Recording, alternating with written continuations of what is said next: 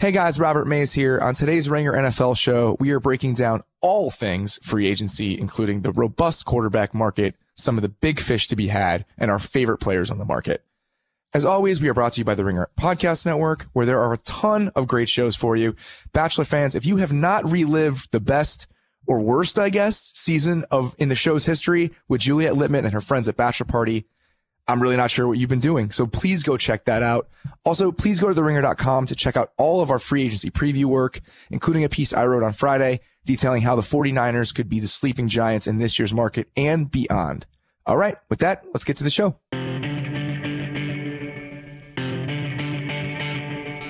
Welcome to the Ringer NFL show, part of the Ringer Podcast Network. I'm Robert Mays, joined as always by Kevin Clark.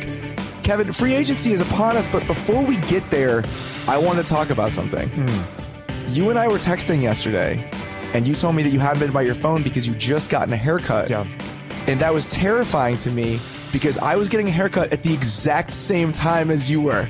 We've been doing this for long enough now. We're on the same haircut schedule, and I'm not okay with that. I, I think that it makes more sense than you think. I mean, it's I guess it's so. March. We're not gonna, you know, you're not gonna get a haircut on Monday. You're kind of groggy. You know, it's it's too early in the week. You're not gonna get it too close to the weekend. It's midweek in March.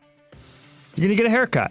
I think you're rationalizing this. It was literally the exact same stretch of time. Like as soon as I got out, I texted you and you said, and it was two minutes later. You're like, sorry, I wasn't by my phone. I was getting a haircut. It was terrifying to me. I'm not sure I'm okay with it. How was your haircut? Good haircut? I actually had to go back. It's the first time I've ever done that. I'm sorry. Excuse me. I went back. There was like a piece, like three pieces that she missed, and I knew they were going to drive me crazy. How did she react? It was a different person. I waited long enough on purpose to not have to face the person that cut my hair Where were the Where were the hairs? at the part. So it's hard to see them Okay. eh, afterward. That was the issue. Okay. Do we really want to get into How this? How long did I feel you like wait? such a prima donna. I waited like four and a half hours and then called and said I have to come I back. I wouldn't. I would just wear a hat for three months instead of going It's back. not an option for me. I, I wish that were. I cannot do that right now. I, I'm going on a couple trips and that there's no way. this is amazing. It's the first time I've ever done it. I felt like such an asshole. I would never do something like that normally, but I I knew I wouldn't be able to live with it. I went to the Magic Lakers game last night. I saw that. How was it? It was okay. Uh, two bad basketball teams, and also I don't know if I mean you know this, but maybe you're not used to it every year. When you're rooting for a team that's actively tanking, there's just a lot of weird thoughts that go through your head the entire time. Yeah, that's how it was last night. Because during the Bulls when I lived in New York, they would always come in in March and April, and I would go the Magic, and it was like every time. I basically what I do at this point is just root for young players' development Sure. and then the loss. So like I love watching Jonathan Isaac or Hezonja or Gordon a little bit, and then they lose. So it wasn't it wasn't a bad game as far as that goes. That's how I was about with Lauri Markkanen last night, but then they won. So it was just not exactly the outcome I was hoping for. But It is a sometimes it doesn't work. When they're I playing the Grizzlies, it happens. I was on Tankathon this morning, and Oh, there are some real, real talented tanking teams. Talented at tanking this year. it's, it's a tough group to break. All right, buddy. We're going to dive into our massive free agency preview, which includes a look at some of the top players in the market, some other guys we think could be, could be great values, and a lot more. But first, Kevin, I wanted to chat about some news from a pretty jam-packed week. You know, we're going to be joined by Yeah. Danny a little bit later in the show, and that's probably good that he isn't here right now because I think in a way, Wednesday kind of marked the demise of the Legion of Boom era in Seattle. I don't really know what's going on. No, Jo- me John neither. Schneider and Pete Carroll are infinitely smarter about football than I am. Okay, let's And let's me. preface I'll, it. I'll admit that. Let's preface it with that, okay? Having said that, it seemed like their path to relevance was to fix the offensive line, and instead they're just going to blow up the entire team. That seems like a really complicated solution to a fairly simple problem.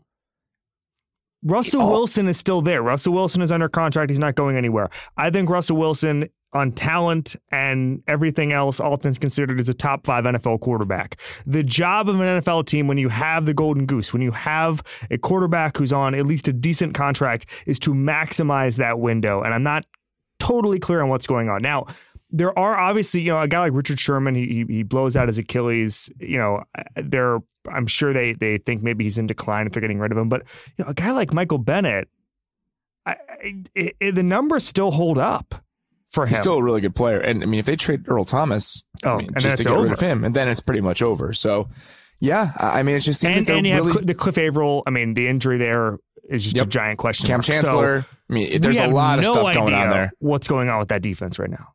I mean, if this is it, um, the eulogy for the know, aught Legion of Boom Seahawks is they were the team of that maybe five year stretch. I mean, I, I would argue that even more so than the Patriots, they might be the team of the 2010s. I mean, what they did over that period is incredible. I mean, they should be celebrated. It's just odd that it might be over. Yeah, I mean, again, you know, Michael Bennett going to the Eagles is, is a very intriguing thing. There's a couple stats out here. Samuel Gold just tweeted out um, he had 70 pressures last year and a 7.3 run stop percentage, which is uh, above average. And the versatility, he was on the interior almost 40% of the time. I mean, the the ability to generate a pass rush from the inside and the outside. I mean, Michael Bennett okay, he lost a slight step from 2016, but he's still a really valuable player. And so I don't I don't necessarily get the move there. The Eagles defensive line is going to be fun as hell. I mean, just a very I have a Chris Ryan take. I have a Chris Ryan take. What do you say? I just saw Chris Ryan before I walked over here. He said slight worry about being Dream Team 2. Understandable. Hey, I mean, th- that's probably in the rear view for them. Leave it to CRF Eagles fans, though, to, to be really worried and scared about a month after winning the Super Bowl. Well, They- there's just so many there's it. so many moving parts on that Yeah. team. There's so many guys who might not come back. We'll get to those in a second, but it did it's it's the rare Super Bowl victory in this era in which you're saying, "Oh, we might not might not be able to do it again next year." I think a lot of teams have been set up for longer term success than than the Eagles were last year just because of a lot of the guys we we just don't know. So they're going to make wholesale changes. Howie Roseman's going to be aggressive. He's going to make trades. We already know that. So it's going to be a very different team in September than it was in February, for better or worse. One more piece of news I wanted to hit just because it's relevant to this show. It, seems like we were the ones to predict, or, or the first ones to kind of understand that the Rams might have had a misstep with the Alec Ogletree contract. Remember earlier yeah, in the let's fall tell that when- story. Go ahead. Uh, uh, earlier in the fall, we did a segment where we were, ta- I was talking about how the Rams are going to be better when they got rid of Alec Ogletree because I assumed his contract was almost up hmm. because of the, where the year he'd been drafted. And then we had to go back and re-record it because I had forgotten that they signed him to an extension. I, You had to I remind knew, me of I knew, I knew he had signed an extension, but I kind of liked where you were going with it, so I let you go. So four months after he signs that extension, they trade him away to get the contract off the books, which is incredible because I didn't understand it when they did it. So the Giants' defense gets faster and more athletic, and not much else. The Rams, all you have to know about how badly they wanted to get rid of him is they're willing to eat $6.4 million in signing bonus dead money to save 3.6 this year. Right. It's incredible. I mean, it's, it's such a bad deal. The- The Rams, the choices that they've made, there's so many bad ones to go along with them building this really good team. I mean, the Tavon Austin contract and the Alec Ogletree contract. Austin, they ate it for a couple years because they weren't paying anyone else. And then Ogletree, it lasted four months. None of this is news. The fact that you wanted to keep Lamarcus Joyner, uh, Sammy Watkins maybe sticking around for a little bit, these are all things you should plan for in advance. So signing Ogletree to that extension, even with the possibility that you might want to maintain some of the players on your roster, doesn't make sense. We do this all the time. Nobody made you give him that money. You could have waited till right now. And then you don't have the dead money on your hands. Okay, so I have a thought on this, and it's that the emergence of teams with tons of cap space, and obviously the Rams not had a ton of cap space in a couple of years, but it promotes a little bit of haphazard strategy with the cap because I mean, you look at the the Niners this year, you look at the Browns this year, teams with you know tens upon tens of millions of dollars of cap space, and you think you can do whatever you want. But the bills become due at some point, and eventually you just end up signing bad contracts. And you end up, I mean, like you said, with Tavon Austin, you're carrying him on the roster for a couple of years because you have paid no one else. But guess what? At some point, you start paying the other guys, especially exactly when you, right. especially when you had the talent like the Rams do. And so I think it's really interesting. The Rams will be fine. They're going to get out of it cap wise. The cap just keeps rising to a point where it barely matters. But I do think it's really interesting. We, we are in the golden age of sort of thoughtless, bad salary maneuvers. Yeah, I, I agree. All right. Speaking of those, let's dive into this free agent pool here. And I think the only real place to start this year is with the quarterbacks. Typically, in any given free agent class, the quarterbacks aren't interesting. Think about where we were a year ago. My team was giving Mike Glennon $18.5 million guaranteed. He was the best quarterback on the market. This class is unprecedented in the era of the modern CBA. We've never seen a group of quarterbacks this deep, this many guys where when the music stops, a team will be happy if they're sitting in that team's chair. I mean, it hasn't happened like this over the last seven years. And that obviously starts with Kirk Cousins, who is the biggest domino to fall in free agency period. I mean, what happens with him, where, what he gets paid, where he ends up will put so many other things in motion. Obviously, the rumor this week was that the Vikings were willing to shell out a three year, $90 million contract fully guaranteed, fully guaranteed for his services, which is it's staggering. I mean, you know, an amount of money and just the fact we've never seen that before, it would be such a game changer. And apparently that's what's on the table as things currently stand. Yeah. Who knows if that's accurate? Exactly. Who knows? So the guarantee part is what makes Cousins so fascinating because we've heard for a number of years that Kirk Cousins might be the highest paid NFL player, maybe depending on the market in history. And I don't think that's going to happen because of the options that, that popped up around him. I think there was a scenario if he had done it last year, that the summer of Mike Glennon, then, then we're talking about a different thing. If he can command the rumored number, and again, we have no idea if he can, which is three years, ninety-one, correct? Something and like that, yeah. All of it's it, right around 90. All of it guaranteed. Yeah. Then he not only becomes the most intriguing prospect in free agency, he becomes one of the most important players in NFL history. If he changes the paradigm in that way, because then what happens when Aaron Rodgers and Matt Ryan start their contract negotiations yep. in the late spring? They're saying, well, sorry, if Kirk Cousins got $91 million guaranteed, I'm getting $120 million guaranteed. I, Rodgers can essentially ask for whatever he wants at that point. He can ask for the team. He can yeah. ask for the stock, all of the stock. Just mail it to buy me. it all. Mail it all to me, and and there's nothing they can do about it. So I am slightly skeptical it's going to happen because I don't think any team. I, I, a couple of years ago, I asked an agent, I asked some, some other people, um, some some front office people about why that this hasn't happened. Why hasn't anyone um, kind of cut through and, and and exploited the inefficiency that there isn't a lot of guaranteed money to go around? And essentially, what I heard from both the agent side and the team side was that nobody wanted to be the team that changed the game for everybody else.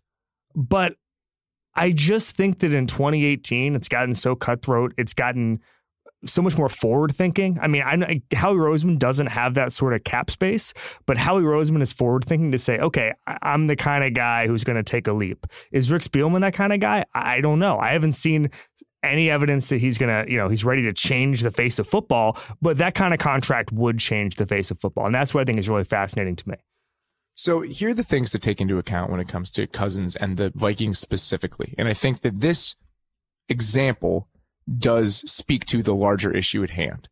So if they do give him that, if it's $30 million a year fully guaranteed, and let's just in this hypothetical scenario say that Case Keenum is worth 18, you know, let's say he gets somewhere around the Blake Bortles three years, 60 contract. What you're saying then as the Vikings is that we're going to spend 12 million more dollars on our quarterback. And is that worth it when you consider what they may have to address at other spots on their team? So the Vikings right now have about $75 million in cap space, give or take, for 2019. The players going into the last year of their contract for the Vikings right now include Anthony Barr, Danielle Hunter, and Stefon Diggs. So those are three guys you probably like back. I believe Andrew Sendejo is in that group as well, but he probably is a step down from those players. Yep. So you have three people who were instrumental to your success as a franchise. So the issue now and the question is, is the gap between Kirk Cousins and the quarterbacks you can have elsewhere, Case Keenum being the guy you had before, is that $12 million enough money to make it worth being able to lose one or two of these players? That's the age old team building question. And I don't know the answer to that. I mean, I, I think that you have Mike Zimmer who's ready to build a defensive infrastructure that works. And I, I, think that having him there is is an incredible valuable thing as far as Minnesota goes. If you're Denver, I mean, first of all, we have to remember that John Elway has made an entire career out of being a ruthless negotiator. And I don't know how much money he's going to want to shell out for for a guy like Case Keenum. I don't know. I think it makes sense. Gary Kubiak's in the front office. Keenum started with Gary Kubiak. Um, Case Keenum is obviously a great presence in the locker room, and I think people in Denver are going to love him. Um, but I think that the dominoes can fall in so many different ways that it's almost impossible to predict what the value of a quarterback is going to be. AJ McCarron is floating out there. Teddy Bridgewater is floating out there. Sam Bradford is floating out there. Um, there are just so many ways this could go. Does McCarron, as rumored, immediately go to the Browns? I don't know. You have a possibility of four first round quarterbacks. I mean, I there are so many different crazies. It's almost like, you know, what we need we need like you know the playoff scenario generators. Yeah. Why we need like a quarterback scenario generator where okay, Case Keenum signs in Arizona. Now what? How do the dominoes fall? Yeah, I mean, yeah, it's yeah, just exactly. as many Just simulate it all the way through possibilities. for me. I can't remember a more intriguing people. I, I- I've seen some people sort of pan this class of free agents, and maybe maybe that's true on, on in some positions. Sure. But I think as far as intrigue, this is as intriguing a class of, as, as we've had since the CBA was signed. I mean, I agree. I mean, I think that's undeniable. And with the Broncos, I think that that's another interesting case, right? So Denver has $24 million in cap space. You can move money around and everything else, of course. So, let, but let's just say hypothetically that you give Keenum 18 of that. Sure. So you don't have much room to work with money wise in this free agency period. If you're the Broncos, is it a blessing in disguise to miss on Keenum, get one of these rookies for one eighteenth the price? I mean, how much is a top five pick in his rookie year in terms of cap hit? Four million, five million? Something like that, yeah. So I mean, you, okay, so maybe you're saying a quarter of the price, and to be able to go out and sign whoever on, on offense to be able to go get another lineman that you probably need. I just feel like that might be the case with some of these teams. I don't know if it's worth it to give one of these mid-tier quarterbacks that much because it's the argument that Mike Zimmer made about Case Keenum and why he's not that valuable. You need an infrastructure in order to lift him up. I think that's the case with all of these quarterbacks. It's just a matter of degree. And then the pro now the issue for Minnesota becomes, is that difference in degree worth $12 million? Is the chance Kirk Cousins give you that slim margin that he's better than Case Keenum? Is that worth $12 million because your window to win a championship is so small and those margins are what may define it? I don't know the answer to that, but I think that's the questions that you have to ask. Okay, let me ask you this. Let's do a thought experiment. Kirk Cousins is the quarterback of the Vikings in 2017. Sure. Okay. Do they beat the Philadelphia Eagles? That's a weird game. I, I mean, that, that's such a strange question to ask. I think that they're, they were close enough to a championship that you could argue the difference between Kirk Cousins and Case Keenum would matter. I feel like there's very few rosters that you could say that about. I think Minnesota is in a unique position. You didn't answer the question. Would they beat the Eagles? In a vacuum, maybe not, like not coming off the Minnesota Miracle, all of that stuff, perhaps. I think they had the roster to beat the Eagles with Kirk Cousins at quarterback. Yes. Okay. Yeah, no, I mean, I, I just, it, it, it appears to me, if, if I'm looking at the Vikings, they don't get any farther than where they got with Case Keenum. And so it does, it, the, the $12 That's million, the question. the $13 million difference, I'd rather have two. So let's back up for a second. One of the ways the Patriots got really freaking good at roster building was identifying the one inefficiency in the NFL. And that is mid level veterans who didn't have a ton of interest, eh, you know, not in Ndamukong Suh type second contracts, but six, seven million kind of, you know, had three bidders and felt like New England was the best place for them and just stacking those guys. Um, two years ago, I think they had double the amount of guys making between five and eight million than any other team in the NFL. Okay. So I know we talk about how the salary cap, especially for superstars, matters less and less every year.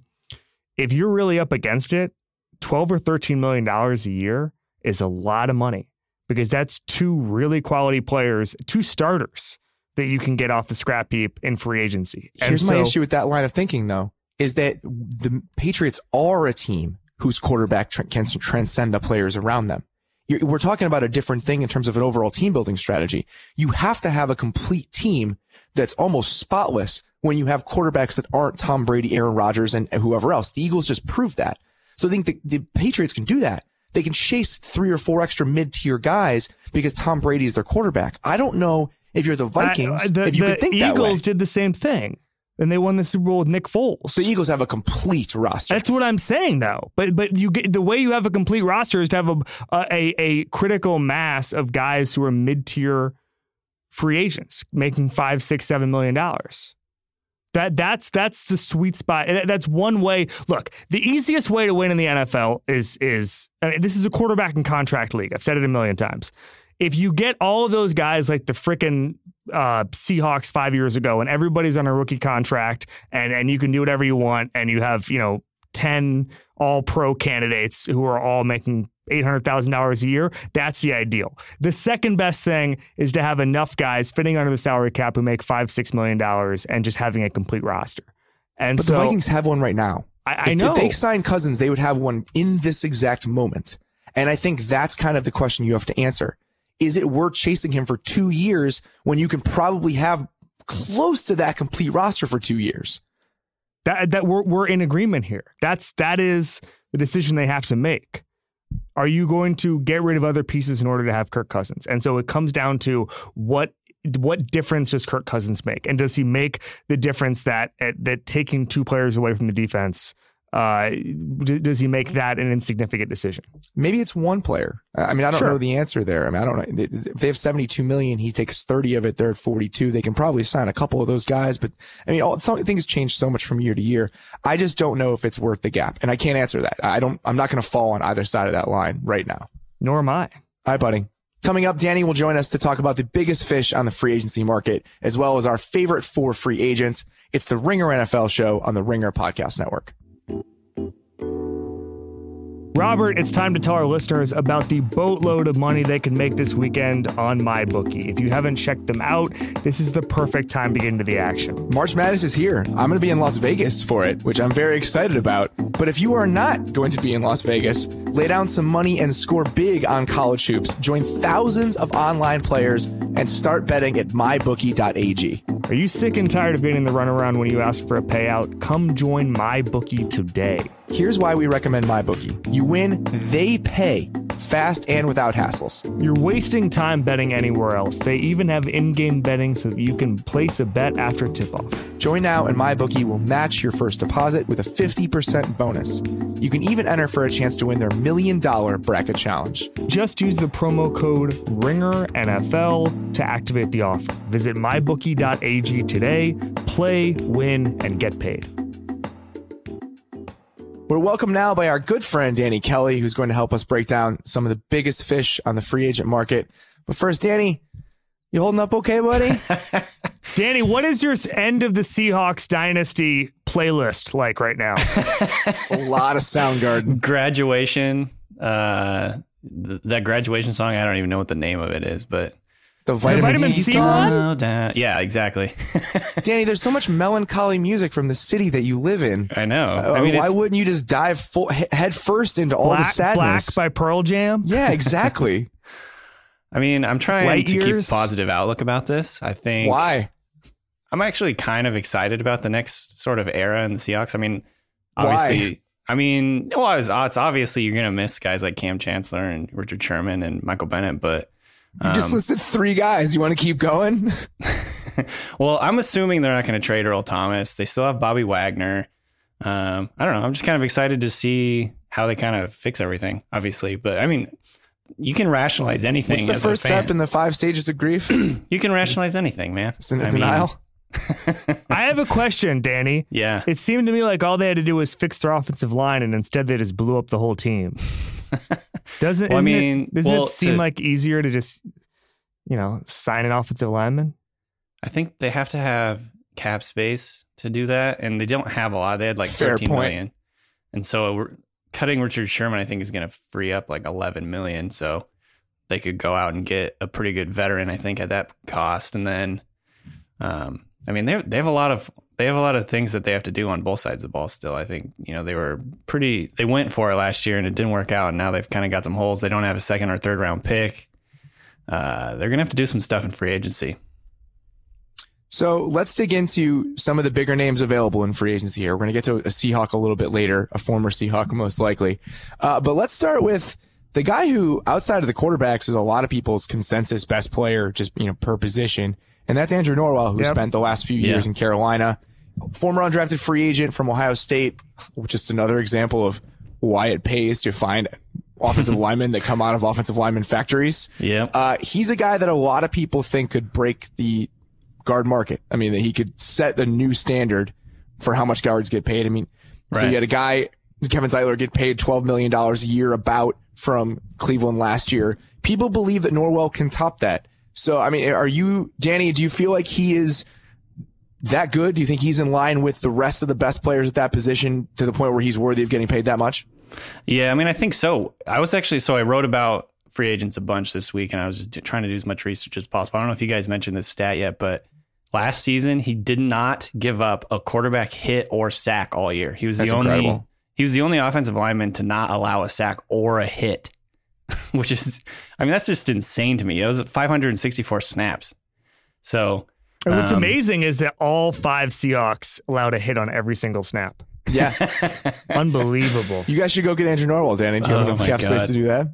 I don't know. I mean, I'm guessing they probably don't have the cap space or want to use all their Yeah, cap you space don't. on that, but that would be amazing. Obviously, put him next to Duane Brown and and um, Justin Britt's not like a great center, but He's he- solid. he's solid. Yeah, he's solid. Yeah. So that would give them a really amazing left side. I got another guy in mind that where I think we're going to talk about af- after this, but um, yeah, I mean, if the Seahawks can get a good left guard, I think they could that that offensive line could take a big jump forward. But um, yeah, I don't So- think is going to be the guy. He's probably going to go to the Giants right now. yeah, the that, that's report kind of is the Yeah, that, that's is the report. everyone thinks he's going to the Giants, which would be a nice get for them.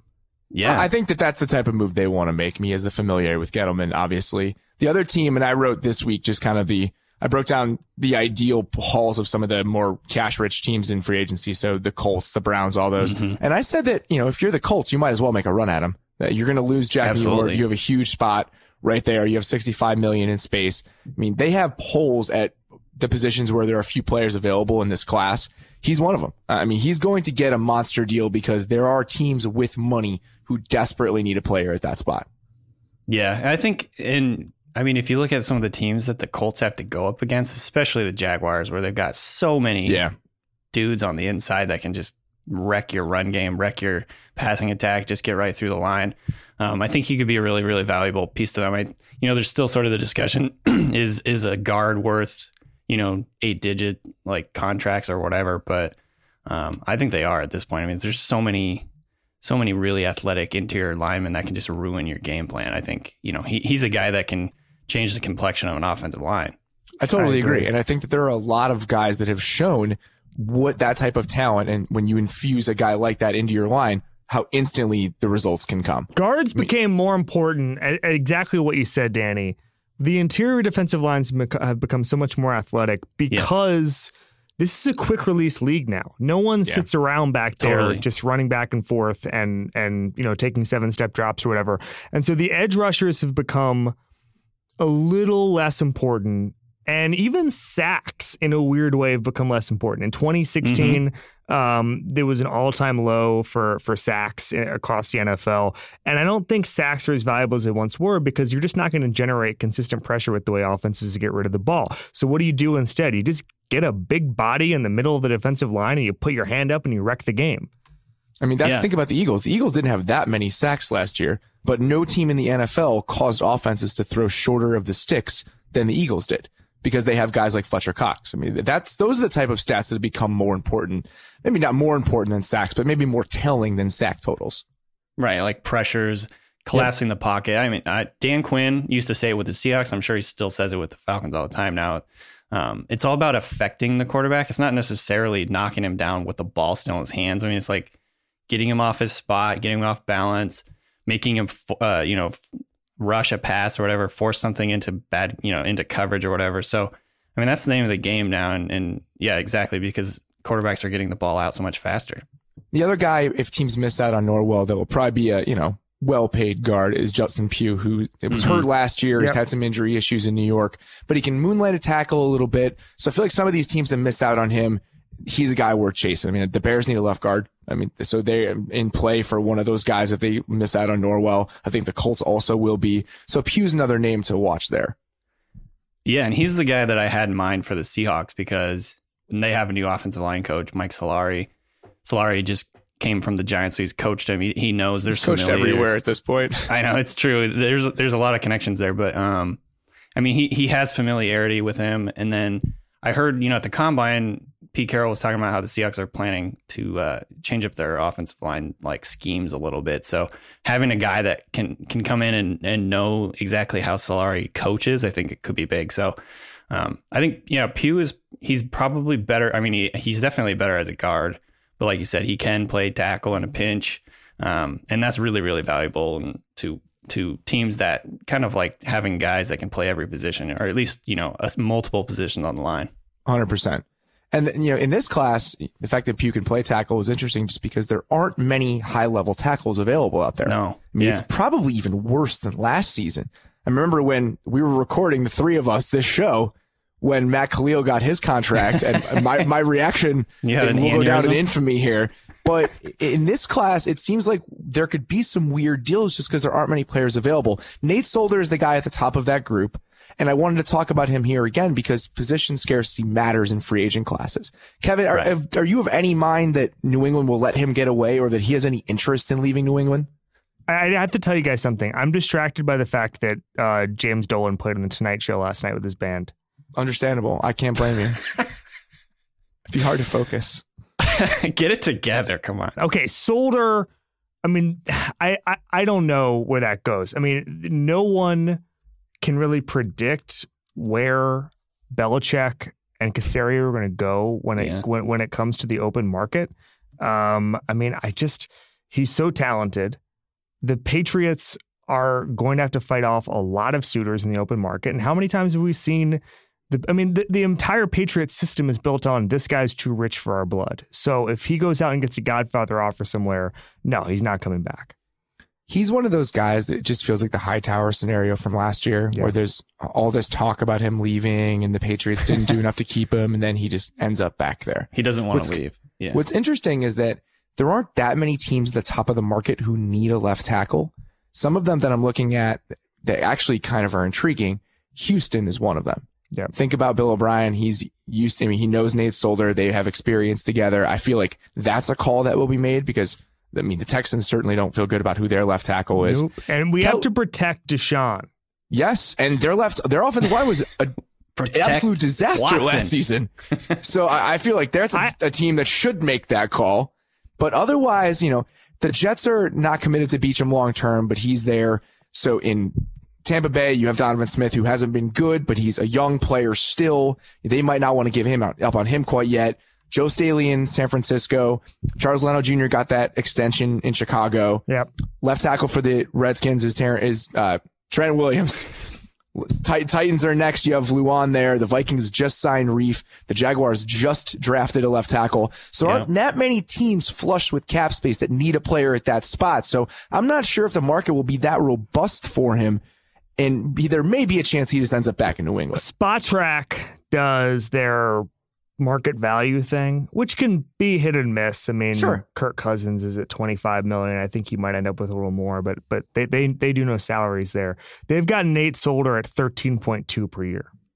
That's not crazy. Think about what Kalil made. No, it's not crazy at all. I'm not saying it's crazy. I'm saying if it gets to that, do the Patriots bail? Maybe. I mean, they don't have that much cap space. They're losing there- like there's a three tackles though. I What's mean, up? three tackles are free agents right now for them. Yeah, I mean, I I, mean, I it's think like how- I think he ends up back there. If I had to bet on it, I would say that. But is say like, say you're the Bucks, right? I mean, just again as a hypothetical. So say you're Tampa Bay, and your offensive line needs some work. I'd say they're in line for a cheaper guard. Donovan Smith has not been good for them. He's set to make 1.9 million dollars this year as a former second round pick. Do you just eat that and spend some of that money to take a big swing at a guy like Nate Solder? Why wouldn't you at least Yeah. try? And I think that those are the type of teams with him on the market that could just say, screw it. Even if we had a plan that we weren't thrilled about, maybe we go make a run. Maybe the Jets do that. So it it just seems like there might be a couple dark horse teams in here because there aren't that many left tackles of his caliber that hit the market. I put the I I did an article for the Ringer that's going to go up on Friday that and I matched him up with the Texans. I, I was on the same kind of That makes sense to me. you me. know mind track with you guys just in terms of you got to protect Watson. They've got tons of cap space. There's familiarity there. Yeah, it just makes a lot of sense. I could see them definitely getting in on the bidding. Let's move on to a topic that might send me into a tizzy here. I, I don't know if I'll be able to handle it. The best news of my week was the Jaguars not franchising Allen Robinson. my affinity for Allen Robinson is well known. I've Yeah. never been shy about it. I still feel like we have no evidence that he's not the greatest wide receiver of all time, considering what he's been able to do with Blake Bortles. His market is going to be fascinating because I think if you go back to last year and you look at what some of the top wide receivers got, obviously, you know, DeSean Jackson got that nice contract, but Pryor got that one year deal. Alshon ended up settling for that one year deal. There's a chance that both Allen Robinson and Watkins do the same. Just because if you Yeah. consider their 2017 seasons, they might want a chance to kind of rehab their value before cashing in. Robinson obviously misses pretty much the entire year with the torn ACL. Watkins is good for a good Rams offense, but his production is not quite where you'd think a guy with his talent would be. I still think if you're a team like Chicago, which is why I'm excited about this, obviously, you would try to give Robinson a long-term deal, even coming off the ACL. We have so much evidence of guys coming back completely fine from that injury. By all accounts, he's 100%. Why risk losing him to a team that's willing to pay a little bit more because you don't want to give him a long-term deal? If Robinson's willing to take one and you can find a sweet spot where it's enough for him, but you're still not breaking the bank because he was hurt, I would do it. I'd do it in a heartbeat. I would do it too. I think, I mean, especially with sort of the uncertainty around draft receivers these days. Yes. And, you know, I mean, especially eh, obviously, there's probably not going to be too many first rounders this year, just based on kind of the way the the class is set up. But over the last couple of years, first rounders have been really hit or miss in the first in, in, in like their first couple of years. You know, it kind of it, it takes a couple of years to get them sort of the pro game in a lot of cases. So we've talked about this in the past. It's kind of like paying a premium for what you know. Yes. And I think you you know Robinson's going to be really good. I mean, he's a he's an elite athlete. He's produced in the past. Uh, you know, he he's versatile. He can kind of play all over the field. He's a deep threat. I mean, he's really what teams are looking for. I I, I mean, obviously, the I think the the injury is the big thing. That's the big question mark, and how much teams are going to sort of trust that he's on track to kind of turn into what he was before. But I mean, he's a proven he's a, he's a proven commodity, and I think he's going to be valuable on the open market. Would you rather have Robinson or Watkins, Kevin? So they both have question marks. I think the most interesting thing to me was a lot of the tape gurus said as the season went on that Watkins was getting open, he was beating his guy, and he was playing on the backside of the play, and Goff didn't read get get his reads in. Because there was guys open on the front side of the play. yeah, of course. yeah. Robinson, it's it's just health. It's just health. So it depends where the money comes down, and that's sort of a simplistic answer. If if the money is even, I guess I would go Robinson. I think I would too. And because here's the other wrench in this Watkins has never been healthy. Nope. Watkins has had foot problems his entire career. Allen Yeah. Robinson has one fluke injury. I'd argue that Sammy Watkins is a bigger health concern than Allen Robinson is. So if we're taking that into account, I think the Robinson checks way more boxes for me.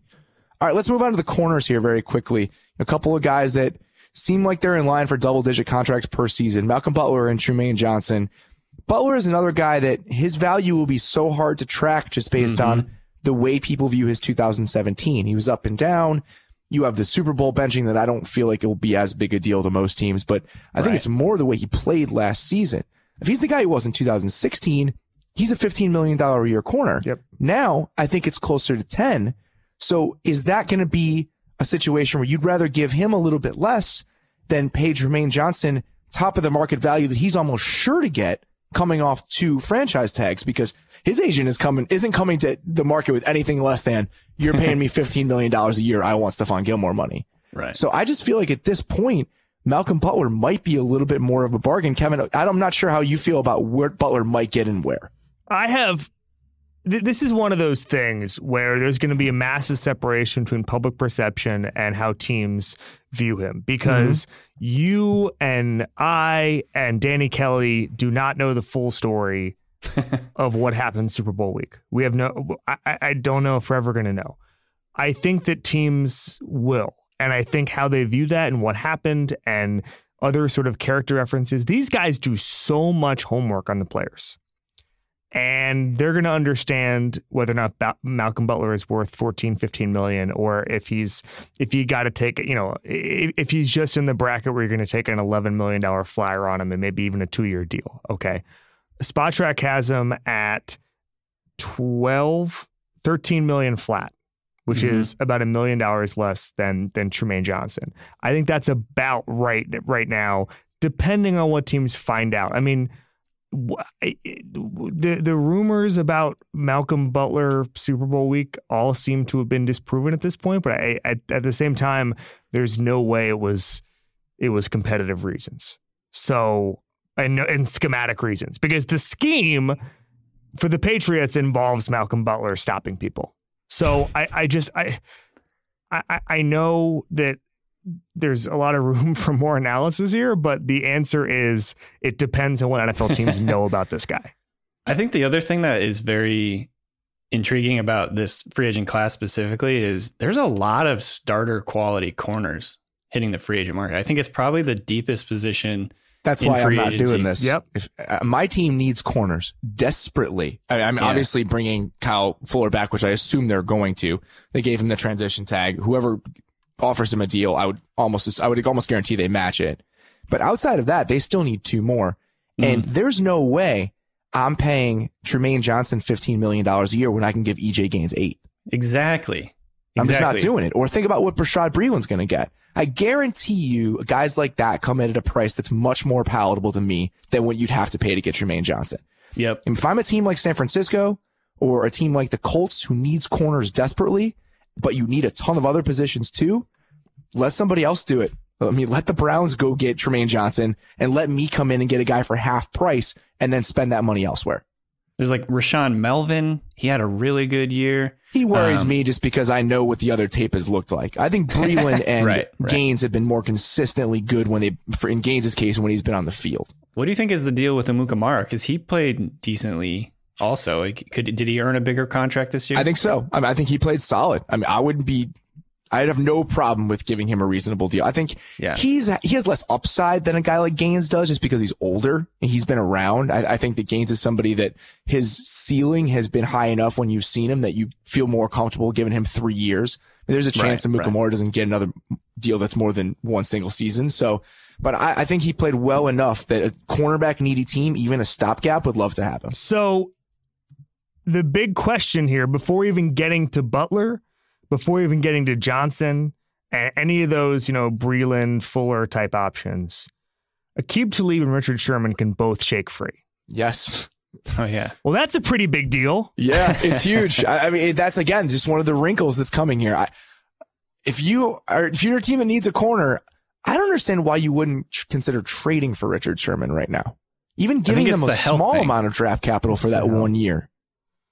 It's his it's his Achilles. I think it's probably the fact that yeah. they don't know for Health sure if he'll be able to play. Yeah. Hey guys, I have a question. Every time I see an Achilles injury, everyone's like, "Oh, Achilles death sentence," and then the guy just comes back fine. Like that's not always the case. Cameron Wake, Cameron Wake, it was like, "Oh, speed rusher. That's the end of his career. And then he just came back and he was just the same guy. I feel like if we start comparing other athletes to Cameron Wake, we're going to get in trouble real fast. right. He's one of like the most ridiculous physical specimens. I understand that, but I mean, I, what I'm just saying is it just seems like one of those those thoughts that just gets passed around and then it's just been disproven over. And over again. I don't think it's again. a career killer anymore. I, I, I mean, feel like it's much more be. dangerous than something like an ACL is. I oh, would, sure, it would give sure. me considerably but I'm just more saying, pause. every time I read about an Achilles, it's like, oh, toss him in the trash pile. And then the guy, like a year later, is making the Pro Bowl. I don't know. Sherman and, and uh, Talib can absolutely just screw this whole thing up in a way that's fun. I mean, if both of those guys are on the market, the way it all comes down, I'm excited to watch it. What Before number, we, guys? What number will Talib and Sherman wear with the Patriots? What numbers? God. When they're both don't, on the don't team. Don't even say that to me. What? that that doesn't work. Those two guys are too Sherman similar on the to Gilmore. Patriots they wouldn't have so all three weird. of those guys. Maybe maybe just Sherman. Eric Berry uh, tore his Achilles too, and he's going to be dunking on people in December. That's yeah. Or September. Well, Eric me, Berry's gotten over stuff that's a little bit worse than an Achilles injury, so I have faith. All right, let's go. Let's one more guy here, but we'll knock out before we get to our favorite four guys very quickly, as we'll breeze through those. Jimmy Graham, resurgent season. You know, he's a guy that if you need a pass catching tight end, an extremely valuable commodity. Uh, Danny, are you uh, after watching him all year? Do you feel like it's worth a team kind of splurging on him at top of the tight end market money? Uh, I think so still because of what he can do in the red zone. I, I mean, sure. a, speaking of another guy that kind of overcame a quote career killing injury. I mean, he tore his patellar and was back the next season, which is he led. He, if I'm not mistaken, he led the league in red zone catch rate for tight ends this year. That sounds right. I know he led all tight ends in touchdowns with ten, and you know he kind of turned into that unstoppable. You know, I, I've I always used to talk about how the fade is trash, but he's he's really really good. It, it, if you're like, there's a few guys who are just unstoppable with the fade route or the back shoulder kind of red zone catch thing that he he really showed this year again that he's still got that. I think in the right situation, you know, with the right quarterback, obviously a reunion in, in New Orleans I think would be awesome. Um, but I mean, like with a quarterback can throw with anticipation, I think Graham still has a ton of value as a red zone target. He's not going to, I mean, he's not going to be the guy he used to be where he's running all over the field and running up the seam and getting past guys because he's just not quite as fast, I don't think, as he used to be. But I mean, he's still, he's still really athletic. He's still huge and he's, you know, he, he's a good red zone target. So I, I would say, yeah, he's still a little bit risky and he did drop a few passes this year that kind of make you wonder. But, um, I mean, I think in the right scheme, he's still like a 10 touchdown guy. Here's my problem is that I, I agree with all the things you just said. I also know that Tyler Eifert is a very good red zone target. yeah. And this is the pit into which I am going to fall once more. My biggest blind spot in regards to NFL players and projecting them is, Tyler is that I'm the biggest if healthy guy of all time. It's like, yeah. well, if he's healthy, like my tombstone yeah. is going to read, here lies the last man who believed in Jason Verrett. That is going to be me. and Eifert is just right there. He's 27, Graham's 31. He's a monster in the red zone. My mm-hmm. biggest fear of this entire free agency period is that he ends up in Green Bay. Oh my God. Jimmy yeah. Graham? Tyler Eifert. Eifert Excuse yeah. me, Tyler Eifert. It's it is the thing that haunts my dreams. I just thought of it two days ago, and I've tried to block it out of my mind ever you since. You woke up in a cold sweat. Oh my god! It, it just it, I, I'm telling you, it's the most terrifying thought to me because I really do think the guy is special when he's on the field. Oh yeah. And if he and again, this is such a huge caveat. But if he can stay on the field, I think a team could get a deal because he's going to be cheaper than Graham. It would be so seamless for him to take Marty Bennett's spot in the uh, trainer's room at tight end. Ah, come on. What? There's a little spot nice, in the Kevin. trainer's room that says tight end. He can just sit there. Oh man. All right, let's move on here from the bigger names to kind of one or two steps down. We're going to run through these very quickly. We each picked our favorite four free agents, guys we think are going to be available at the right price that could help a team instantly. Kevin, why don't you start with your first one? Sure. So PFF did a nice thing where they have a handy guide to all the guys who are available and then their their grade last year. Mm-hmm. Number one free agent by grade is who, Robert? I don't know. It's Demarcus Lawrence, and he's been tagged. That's so right. Let's, let's set yeah, him that aside. would make sense. Yep. Let's set him aside. Number two is available. It's Patrick Robinson. He was great last now, year. Now you don't have to tell me. Patrick Robinson made seven hundred and seventy-five thousand dollars last year. Yep. Dang. He was I would say without question the best value in football last year. Yeah, he was a complete afterthought. Yeah, I mean, As, for a guy on a second contract, obviously there's always going to be late round rookies who are the best value in football. But uh, as far as a guy who wasn't on his rookie contract, he's entering his year 30 season. Um, assuming because he had such a big jump from 2016, I think he doubled his PFF grade from 2016 to 2017. Assuming no one's going to go out and give him a Trumaine Johnson contract, if he's he can corner, he's not going to get that. Yeah, yeah no, of no, course. No, so if you can go out and get him for, I don't know, what does he command? Four million? That was my when I did it this year, or this earlier this week. My contract was somewhere around three years, twelve million. I think that's pretty good. I mean, I, I think that corners, the I, third year, you have to structure it to where maybe the third year it, you can get out of it because sure, I mean, that's what corners, all contracts are. Yeah, but corners at age 32, 33 exactly. start, start to worry me. Yeah, but I think yeah. he's I mean, he played really really well. Obviously the the nasty defensive line plays a part in it, but I like Patrick Robinson. Yeah, he's in the conversation for me. Absolutely. I would love if the, the Bears went out and got him. They need a slot corner. He's a person I've had in my sights since I realized he was a free agent after watching him play last year. Danny, who's your first guy? So this guy to me is not necessarily my favorite, but he's really intriguing to me, and that's Austin Seferian-Jenkins, Sure. uh, former Jet. I mean, number one, he came into the NFL when he was really young. He, I think he he's still only 25 years old, so uh, the the arrow to me is still pointing up. I think he's got a lot of potential. He's huge, you know, big catch radius. He's an athletic guy, and I think he really, you know, based on some of the stories and reports we've read about him, um, finally kind of got his life together this last year. He got sober, lost a bunch of weight.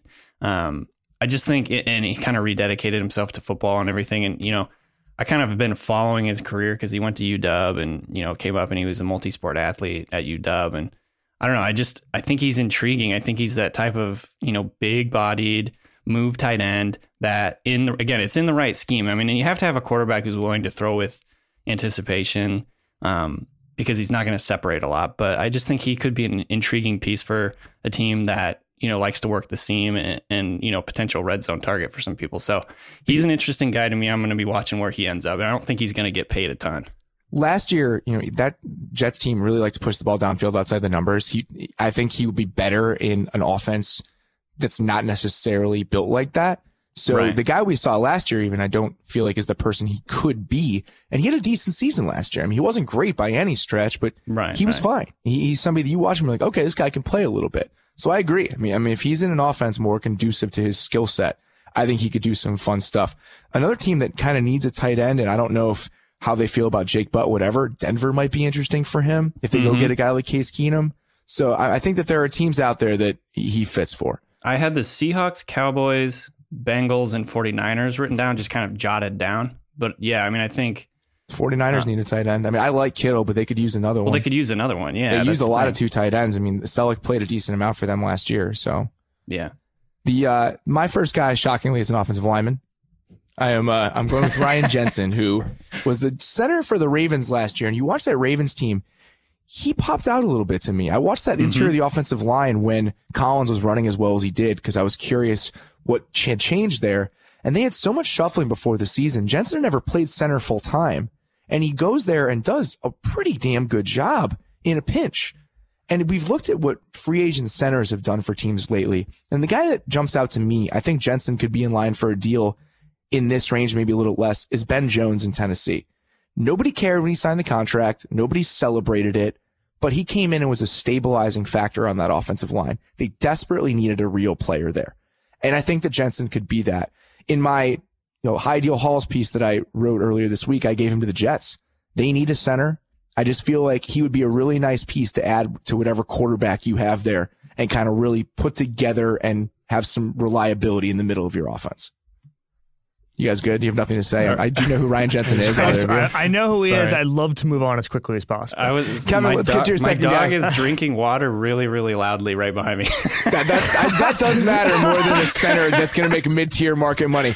Kevin, let's get to your second person. Uh, really quickly, it's Dion Lewis. Yeah. Um, another one of these guys with a high PFF grade. You know, I think he's versatile. Apparently, he's been upset with some of his usage numbers in, in New England, which, I mean, That's that's we what had 400 snaps or something that's last year. I don't blame him. That's what I you love Lewis, sign man. up for when you play in New England is weird game to game changes. What intrigues me, first of all, he's going to be 28 this year. He had 180, 196 yards, five yards per carry last year, but 35 targets. I think he's really versatile. He's had 50 targets in his career. Um, you know, three years ago he had 10.8 yards per reception. He can he can break some.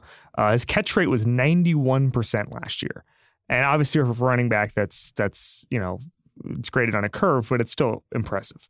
I think in this league, we're going way, way, way more towards pass catching running backs. We're going back to sort of the LaDainian Tomlinson model from the mid 2000s. And I think Dion Lewis is a guy who, you know, probably has two years left in his prime.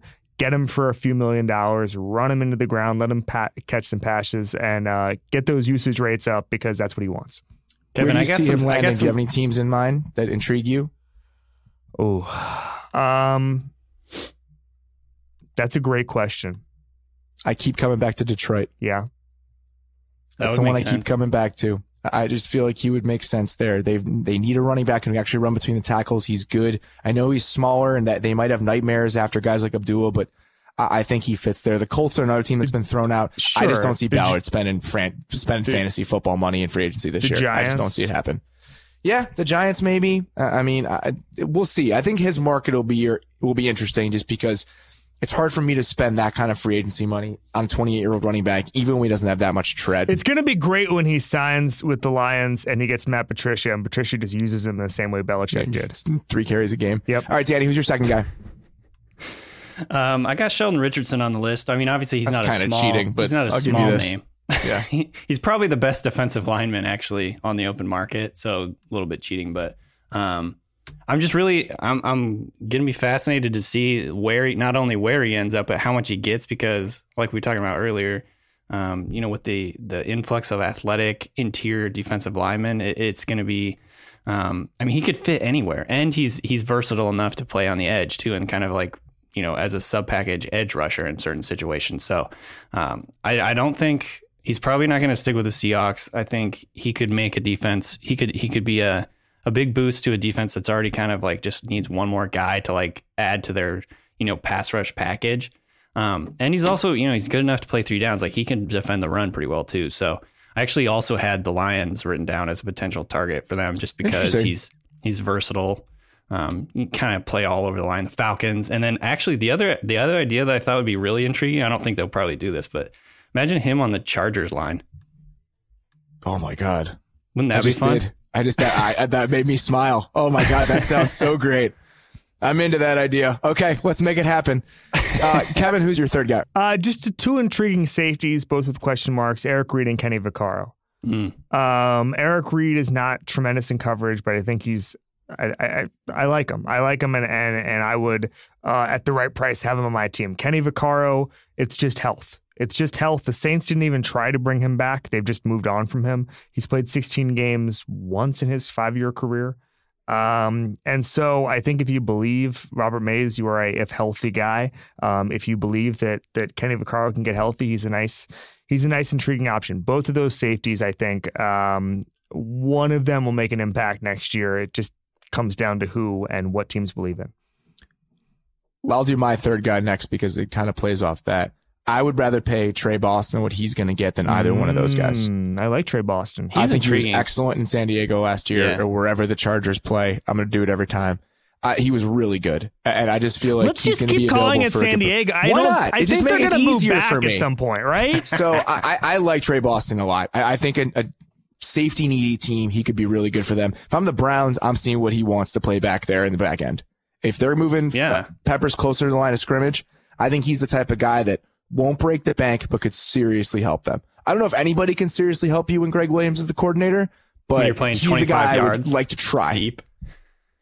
I had it matched up with the Eagles in my article. That way, you know, he can play deep. That allows Malcolm Jenkins to move all around and kind of what do whatever he with wants to McLeod, do. What's that? What are you going to do with McLeod then? Well, I mean, it's uh, you have three you have three quality safeties. I mean, they played they played Jenkins up in the box like a, a linebacker at times. I mean, it's just moving guys around. Can play big That works. nickel in this God, league. That's a lot of money to spend at safety, though, man. This team is exactly flush with cash. That's true. I mean, Who's your third guy, Danny? Yeah, my third guy, another kind of bigger name, but um, I think he's kind of underrated still. Is Adrian Clayborn. Um, he was a guy last year who he got six sacks in one game, so that kind of like skewed Sure. the numbers a little bit. His But, pressure I mean, numbers were good, though. He was, was much more consistently disruptive last year than he had been in years past as a pass rusher. Yeah, and so he let's see here. I got the numbers. He was tenth among four three rushers in pressures, and in terms of his pass rush productivity per PFF, that was a mouthful. So I mean, yeah, fifty four pressures on the year. He, he's good. I mean, it was the same number that Jason Pierre Paul generated last year, and I think my ideal situation for him would maybe be the Saints. I think matching or putting him opposite Wow. uh, Cam Jordan would be a lot of fun. That would be yeah, a big that's boost really for fun. them. That that And- one's really fun, and just because they're going to lose Okafor, who was a solid second rusher for them last year. They didn't have really anybody else behind him. That's a fun one. The one I threw out, which I think is even more fun, is he goes back to Tampa Bay. Just kind of like a victory tour, rec- rec- reclamation project to go back and like just as a better version of the player he was the first time. Because Yeah, being able to use pass rush him, too. they need pass rush desperately. Him, McCoy, Ayers, they, c- M- I mean, Ayers and Clayborn can both play inside, outside. So you'd be able to move those guys around a little bit. But I, I like the Saints. That one's a good one. Wait, can I say something very quickly? Um, Sure. I was in Indianapolis and I saw Dirk Koetter, Sure. and I could not believe that he hadn't been fired. Like in my mind, he'd just been fired, and I was just he just was like, at the podium the first day. I No, kind of I had the same saw thought. him in the was like, hallway, "Hmm, and Koetter." I saw him in the hallway, and I'm like, "Well, what's he doing here?" And then I remember that he just just still coaches the Bucks. Kirk Koetter is the Alec Ogletree contract of coaches. I I just had I didn't I, in my mind I didn't have anybody who replaced him. I just was just like, eh. All right, Kevin, who's your fourth guy? Uh, very. This is a a situational pick because one thing I could see happening is a lot of teams talking themselves into him, and all of a sudden he becomes overpaid. It's Trey Burton for me. Um, Sure. Buried Mhm. on the depth chart in in Philadelphia the last couple of years, a tremendous athlete. Obviously has an arm, uh, as we saw in in the playoffs, and you know seventy five percent catch catch rate when he got the chance. But playing behind Zach Ertz, you're just not going to get a lot of chances. I think he's a decent. Um, a decent weapon for a team that's not looking to spend a lot. I feel like more teams are going to use more 12 personnel. Uh, Yep. that that's something I thought was going to happen last year. I really do think it's going to be a trend. Teams getting bigger personnel packages to play with tendency, everything else. He's the perfect guy for that. I mean, you can really use him in a variety of situations. He's versatile.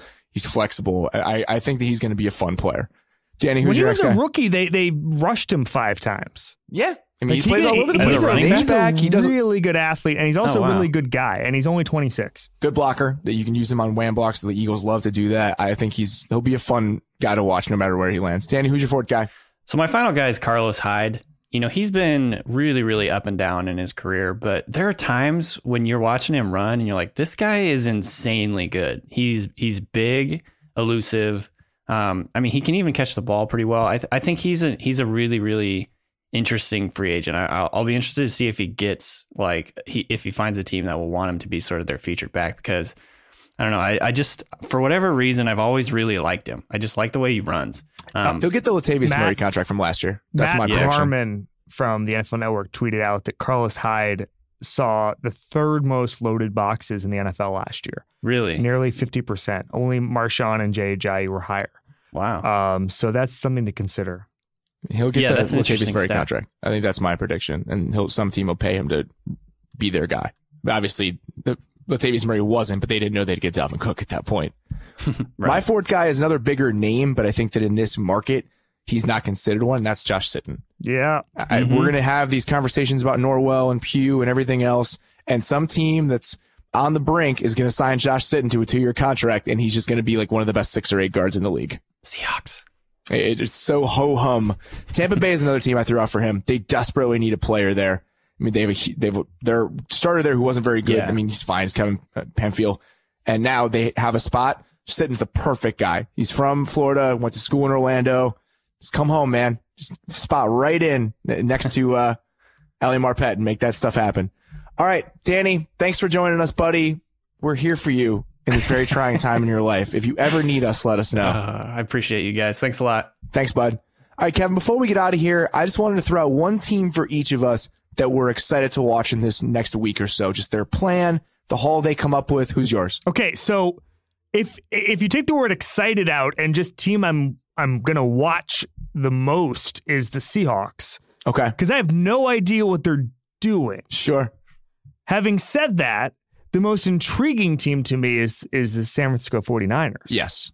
I mean, they they could go in a number of ways. Are they going to try to compete now? You know, we just mentioned Trey Burton. Uh, I saw a report the other day that they're the front runners for Trey Burton. Are they going to try to go all in and and not all in as in you know maximize their 2018 season, but are they going to get enough guys to where we're talking about them for a wild card spot this year? I wrote about that for the ringer.com today. Uh, please go check it out. I just feel like they are the team that you should be watching right now for a ton of different reasons. I think that Garoppolo is a beacon in all of this. I mean, he is something that teams are, players are going to be drawn to, just the excitement around that. And then the other thing is just the distribution of their needs. They need a guard. They need a running back. They need a corner. They need a wide receiver and they probably need an edge rusher. So if you think about that, consider the running backs that have succeeded under Shanahan in the past. You Yeah. have Alfred Morris is a six round rookie. Yeah, You have two years before that, the guys in Cleveland that were averaging about 160 yards rushing a game for the first five weeks before Alex Mack broke his leg were Terrence West and Isaiah Crowell. And then he goes and just destroys the league with Devonta Freeman and Tevin Coleman, neither of whom was drafted before the third round. So I feel like his MO for the most part has not been to splurge on running backs. He's never chosen the players to this degree. Maybe that changes, but he's been successful with guys in later rounds. They wait on running back and get one either cheap or in free agency and do the same thing with guards, which is another position that historically Shanahan offenses have never splurged on. Then you have a ton of money, about 55 million in space to go get the big ticket items at those other spots. And the other thing you have to take into account, Garoppolo is a $37 million cap hit this year because of how much cap space they started with. That goes to 20 next season. So if it's 55 or 60 that they have now, that's still even misleading because of how they could structure some of these deals and the amount of room they have next season. There's so many things to consider here. And the last wrinkle to all of this is the Seahawks are punting. So now you have a division with a team that pretty much is conceding that the reign is over. You have the Rams who are selling off pieces in order to make changes. I think it's safe to say that the 49ers might have the only roster in that division that gets considerably better this year. It's not I out of the question that, they can It make the ju- it- playoffs. whether or not they make the playoffs depends on the regression of the other teams. Possibly. I think they could win 10 games. And I think this agree. haul is could be a big part of it. So they're the team I'm watching. I, I I think they are the quiet player in all of this. All right, buddy. That's all we got. Uh, I will not be back next week. I'll be in Las Vegas for a bachelor party. Is the only show I plan on missing from here on out. But I will not be with you guys. So please let Kevin kind of shepherd you through these storms of free agency, and Come I will be back me. with you in two weeks. Follow me to freedom. All right, guys. As always, thanks for listening to the Ringer NFL show on the Ringer Podcast Network.